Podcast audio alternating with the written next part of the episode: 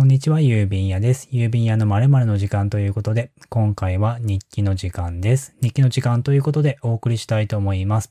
はい、というわけで日記の時間ということで、まあ、今回です。日記の効果っていうのは、あんまりすぐに出てこないなっていうのが、えー、思っていたんですけれども、で、この日記の効果が、まあ、少し遅く出てくるっていうのは、まあ、ちょっとデメリットなのかなと思ってたんですよね。日記を始めて、で、例えば、その効果っていうか、まあ楽しさというんですかね。そういうのが実感できるように、まあ数週間とか、まあ数ヶ月とか、まあそういう風にちょっとかかってくるわけです。で、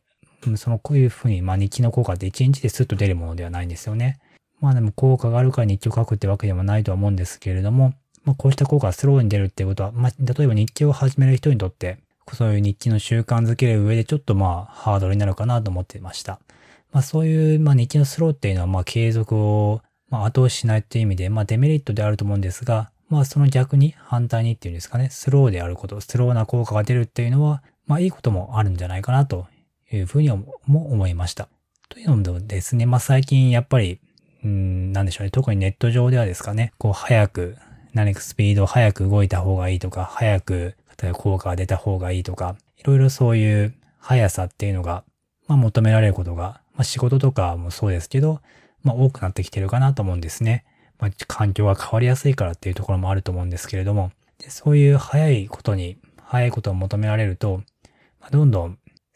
なんて言うんでしょうね。こう早い効果になんかの飲み込まれるっていうんでしょうかね。そういう早すぎる効果っていうのはなんて言うんでしょうね。こう、早く聞きすぎると何か積み重ねっていうのがしにくいんじゃないかなっていうのはあるんですよね。速さだけを求めすぎると。こう、早すぎるフィードバックって、こう、なんて言うんでしょうかね、振れ幅を大きくするっていう感覚があって、まあちょっとこれが正しい例えなのかわからないんですけど、例えば、うん、まあ、例えば風邪をひいたりとか頭が痛くなった時に薬を飲んで、それがよく効く薬だと、まあ、痛みは鎮静しますよね。鎮静剤になるんでしょう、で、なるんですけど、それが逆にまあ他の、まあ例えば気分だとか他の機能っていうんですかね。まあそういうところも落としてしまうっていうことも、ま、これは一種の例えなんで本当にあるかはわからないんですけれども、ま、もしかしたらあるかもしれないと。で、そうすると、じゃあその早すぎるフィードバック効果による、その、なんていうんでしょう、落ち込みっていうんですかね。その頭痛で鎮静剤飲んでちょっと落ち込んだと。じゃあそこでまたさらにその薬をで効果を上げるために、こう、なんていうんでしょうね。気分とか、ちょっと調子を上げるために、じゃあ今度は、まあそういう薬、なんていうんでしょうね。例えば、葛根糖ですかね。ちょっとわからないですけど、そういうまあ、それを防ぐというか逆の効果の薬を飲むと。それがさらに効果が大きいものであれば、すごいアップダウンが激しくなるっていうんですかね。だからそういう早すぎると、そういうアップダウンがすごい激しくなるんじゃないかなっていうふうに、まあ、最近思うんですよね。こういう早すぎるフィードバックっていうのが、の弊害かなと思っています。で、まあだから日記っていうのは逆にまあすごいスローな分ですね、その振れ幅、アップダウンっていうのはそんな大きな効果っていうのはないんですよね。少しずつちょっとずつ見えてくる。逆に言うと、すぐに目に見えなくて、どちらかというと、こう積み重ねていって、こう少しずつ少しずつ蓄積していって、どっかで敷地を超えたっていうんですかね。そういうところが人それぞれの敷地というか、まあコップの水が溢れるじゃないですけど、そういうどこかの時点でちょっと楽しくなるとか、効果が目に見えてくるとか、そういうところだと思うんですよね。で、そういう、うん、なんでそのスローな分、スローっていうんですかね。そういうスローなところが、こういう今の情報が多い時代っていうんですかね、こう情報が早い時代、情報が早い時代、動きを早くっていうのを求められる時代において、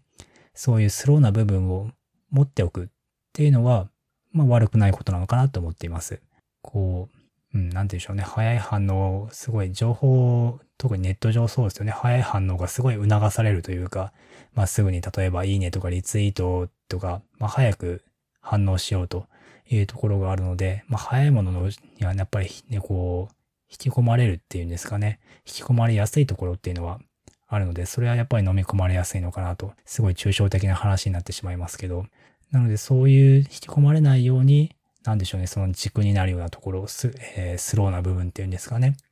そういうのがあるといいのかなっていうのはちょっと今思っていて、これは、うん、今のところ、こう、口で言っててもちょっと今すごい抽象的な曖昧なところになってるんですけど、うん。そういうのがやっぱり必要、うん、スローな部分っていうんですかね。そういうのが必要なのかなと、個人的に思っています。ですね。で、それで積み上げて敷地を超えるコップの水が、うん、溢れるような、そういう効果、そういう風に効果が出るようなもの。うん、そういうところっていうのは、むしろそういうものがあるっていうふうに理解しておくことっていうんですかね。そういうことが、うん、そういうものがあるんだっていうものを思っておくっていうこの、えー、ことが、まあ、早い効果を求めすぎると絶対、そんな早い、早く結果をいつも出せるわけではないので、遅くてもでも効果を出せるっていうのが分かっているっていうこと、そういうのがうん、すごい大事なんじゃないかなと思いました。はい。というわけで今回は日記の時間ということでお送りしました。えー、ご意見、ご質問、ご感想ある方、質問で U タイムタグでつぶやいていただければと思います。ここまでお聞きいただきありがとうございました。ゆうびんやでした。